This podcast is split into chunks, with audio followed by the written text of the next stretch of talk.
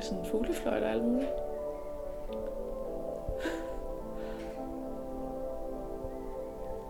Og så kan man simpelthen, altså, ja, så passer det med, når man ligger på den. Det var faktisk altså en af de andre medicinske afdelinger, som havde prøvet den af, og så fik vi lov til også at få nogen, og det, det, det, det er ikke alle patienter, den virker hos, men, men nogen gør den. Er der nogen, der sådan stusser over, at det er mærkeligt, at der kommer musik lige pludselig? Eller? Øh, altså det har jeg ikke, det har vi ikke, altså jeg har i hvert fald ikke oplevet det, men det kunne jeg da godt forestille mig, der ville være. Og der vil også være nogen, der vil synes, det vil være stressende at have, og så skal man jo ikke bruge den. De er jo stressede, øh, patienterne. Det er det, der gør, at de ikke kan bevare kontrollen også. Men hvis det giver en afslappende effekt, så er det jo helt genialt.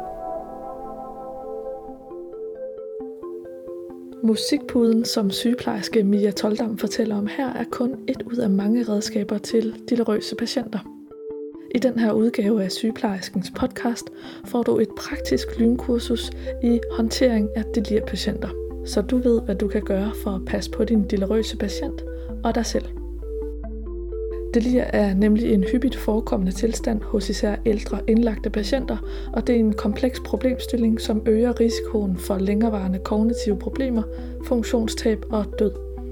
Der er behov for hurtig opsporing og handling, så der er derfor alt mulig grund til at forny eller genopfriske din viden. På Amager Hvidovre Hospital har de i de seneste år haft særligt fokus på håndtering af patienter med delir, og arbejdsmiljøkonsulent Nina Bjørnholdt forklarer her hvorfor. Delir er jo virkelig hyppigt forekommende. Altså her på øh, Amager Hospital blev der gennemført en stor øh, prævalentundersøgelse, øh, som blev publiceret i 2016, og på fem store afdelinger blev der identificeret 33 procent af patienterne i organisk delir. En cirka halvdelen, det er jo dem, vi ikke opdager. Det er den stille delirøse patient. De andre, som er sengeflygtige, autoseponerende, øh, ja, forstyrret, øh, akut hjerneforvirret, dem skal vi nok få øje på. Den anden gruppe, det er dem, vi måske har været lidt for ja, dygtige til at overse, fordi det kan have været en stille og nem patient i gode øjne, ikke også? Men, men de andre er vi jo ikke i tvivl om. Øh, så det er virkelig hyppigt forekommende, og jeg tænker, med hele den udvikling, der er, i forhold til, hvem er det, der får lov at komme ind og ligge i en hospitalseng. Mere og mere ryger ud i primærsektoren.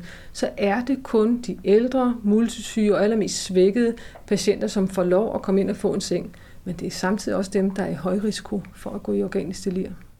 Opmærksomheden på delir startede ikke kun ude hos de forvirrede og søvnløse patienter.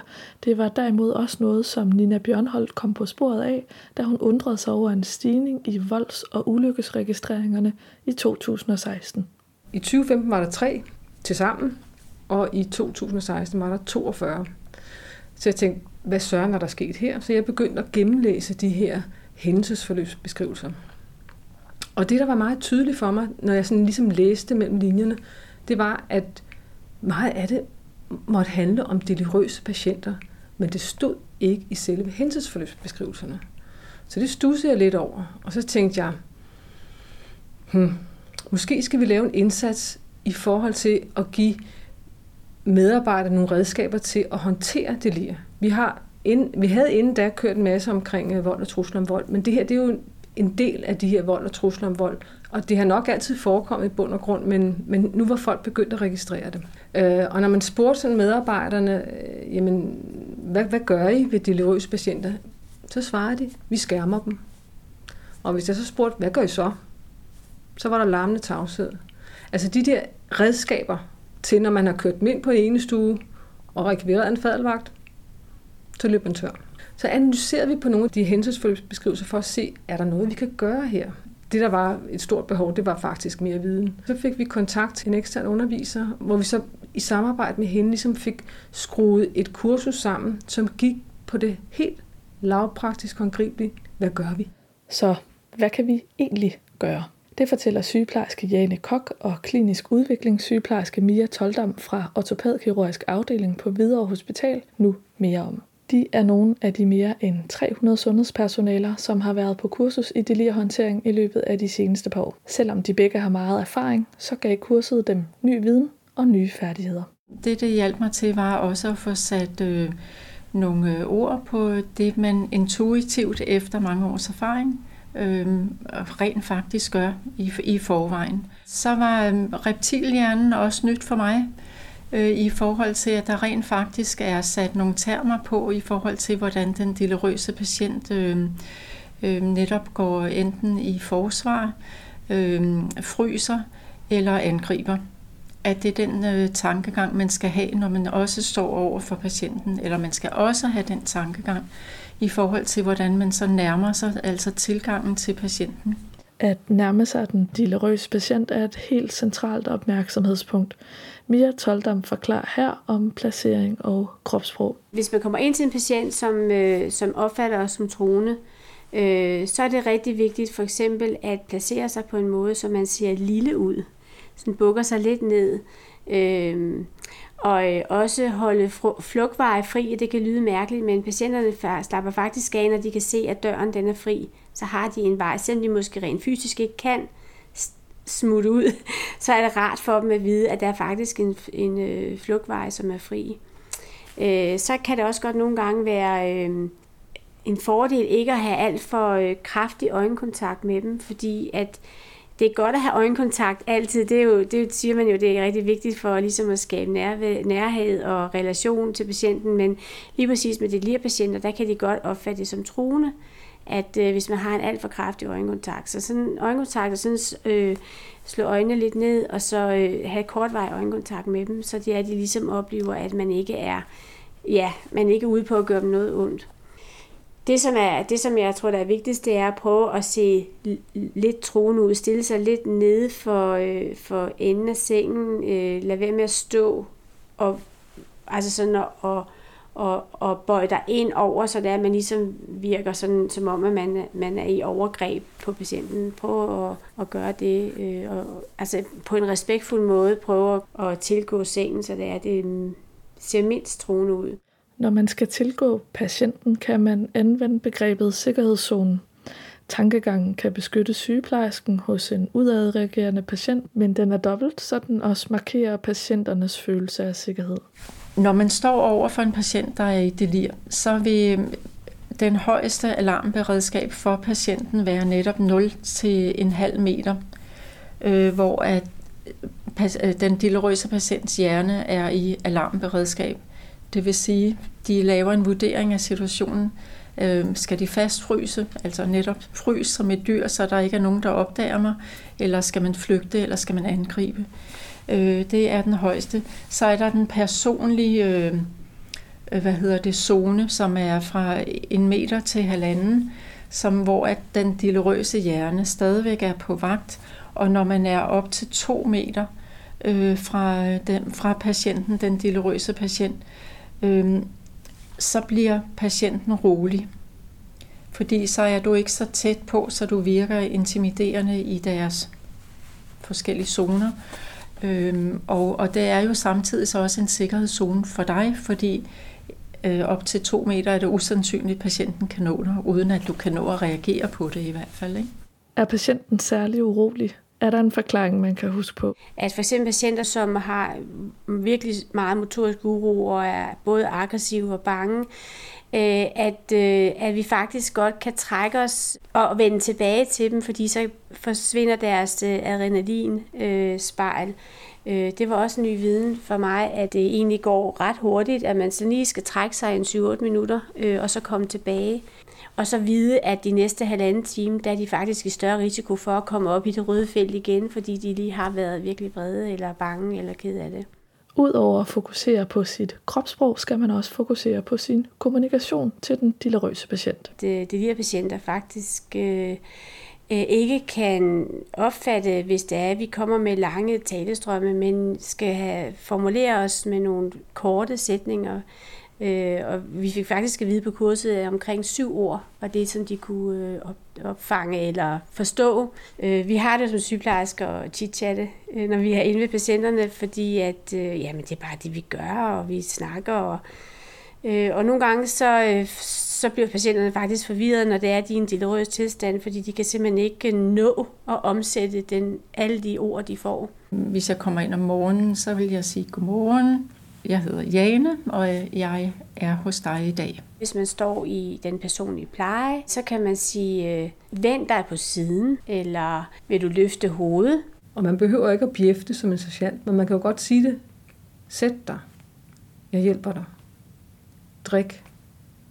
Det er saftevand. Det hjælper dig. Og gentage de her få ting, de få budskaber, øhm, ja, nogle gange flere gange.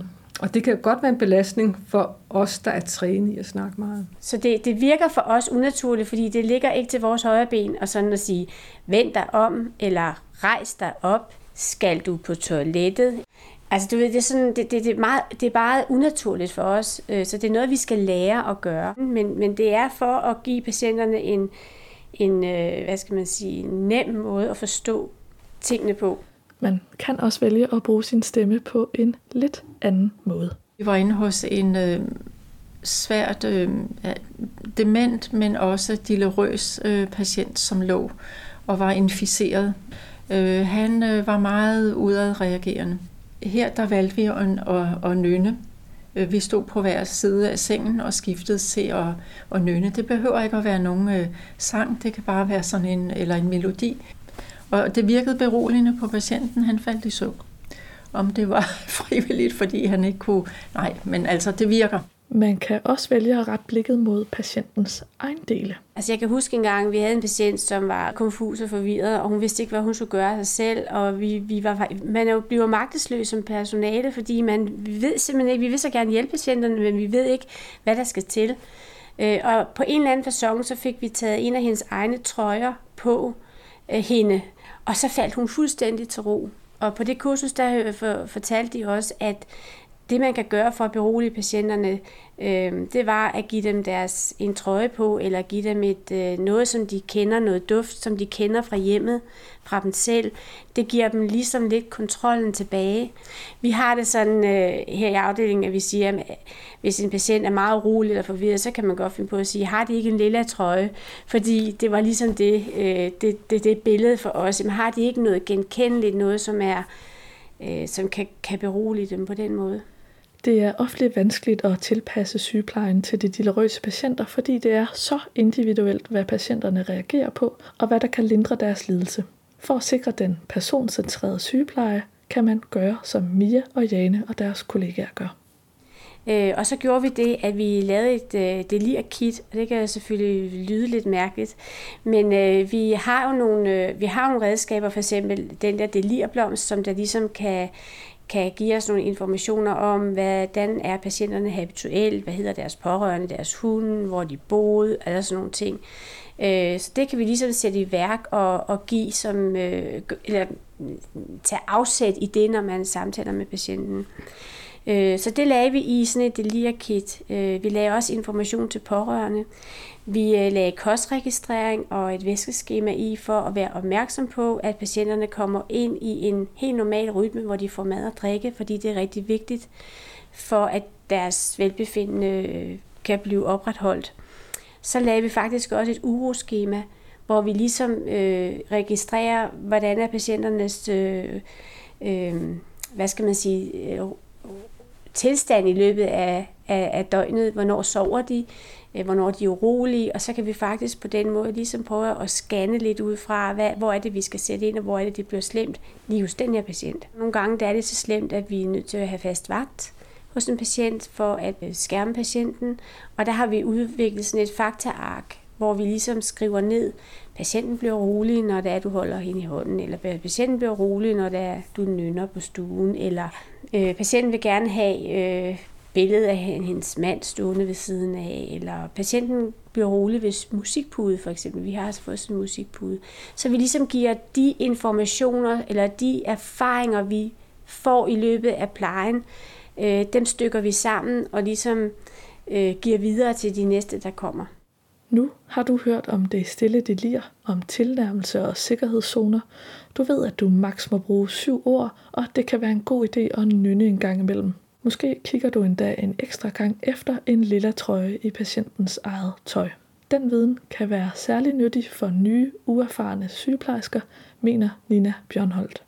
Det var også tydeligt for mig, at mange af de erfarne sygeplejersker Jamen, de gør det jo. De, er, de var på en eller anden måde sådan godt klar over det her med, det, både hvor meget de sagde, eller hvor lidt de skulle sige, og det, måske også til en vis grad det kropslige, altså den kropslige kommunikation. Øh, men det, det var noget, de havde med sig på grund af mange, mange års erfaringer. Men det har de unge sygeplejersker jo ikke. Og, og de her kurser tror jeg faktisk kan bidrage til, at vi giver dem en genvej.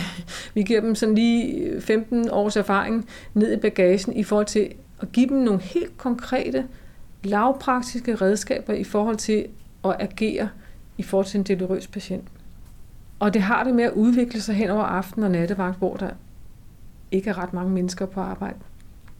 Hvis jeg selv skulle komme som ny sygeplejerske i en aften-nattevagt øh, med, med syge mennesker, hvor der er en masse opgaver i forhold til, man skal nå, og så man har to til tre patienter, som er i delir, og den ene er ved at stikke ud over sengehesten i den ene ende, og den anden øh, løber rundt ud på gangen. Og mine kolleger ikke har styr på, hvordan man håndterer det her, eller hvad er det for noget, så kan det godt være, at jeg vil overveje min situation som ung sygeplejerske, om det er overhovedet det her, jeg skal. Øhm, så derfor er det utrolig vigtigt, at vi har den her grundlæggende viden. Men det er ikke kun de mindre erfarne sygeplejersker, der kan have brug for mere viden om håndtering af de patienter. Mange af os, som arbejder inden for sundhedsvæsenet, vi har fokus på opgaven. Den her opgave, der skal løses, den her blodprøve, der skal tages, den her øvs, altså, der skal foretages. Så vi glemmer faktisk os selv. Og det er ikke så godt, fordi i virkeligheden så skal man starte med ligesom at have fokus på sikkerheden. Og hvis man ved, at patienten er i delir, så starter man der. Og så må man tænke lidt på, hvordan man nærmer sig. Sikkerheden, den, den skal vi faktisk have med os hele vejen rundt, for vi skal holde i mange år, både på den ene og på den anden måde. Det gør jo heller ikke noget godt for vores kolleger, hvis vi pludselig øh, går, går ned med fladen. Så, så derfor er det rigtig vigtigt at have fokus på ens egen sikkerhed. Øh, og især når man skal nærme sig en øh, delirøs patient. Men altså i virkeligheden, mange af de her tilgange, hvis vi kan øve os på det, så er det godt i alle sammenhænge, hvordan vi nærmer os patienter. Jeg håber, at du nu har fået nogle nye redskaber, som du kan tage i brug næste gang, du møder en patient med delir. Det vil være første gang for nogle af jer, og nogle af jer andre har måske fået ny viden, I kan bruge i en velkendt situation. Den her udgave af Sygeplejerskens podcast er produceret og redigeret af mig. Jeg hedder Maria Kremer, og jeg er sygeplejerske og journalist. Hvis du har kommentarer til det, vi laver, så send os gerne en mail på podcast Vi vil meget gerne høre fra dig, hvis der er emner, du gerne vil høre mere om. Faktisk så er den her podcast blevet til på præcis den måde. Vi lyttes ved i den næste udgave af Sygeplejerskens podcast. Det er her, du hører mere til dit fag og dine kolleger.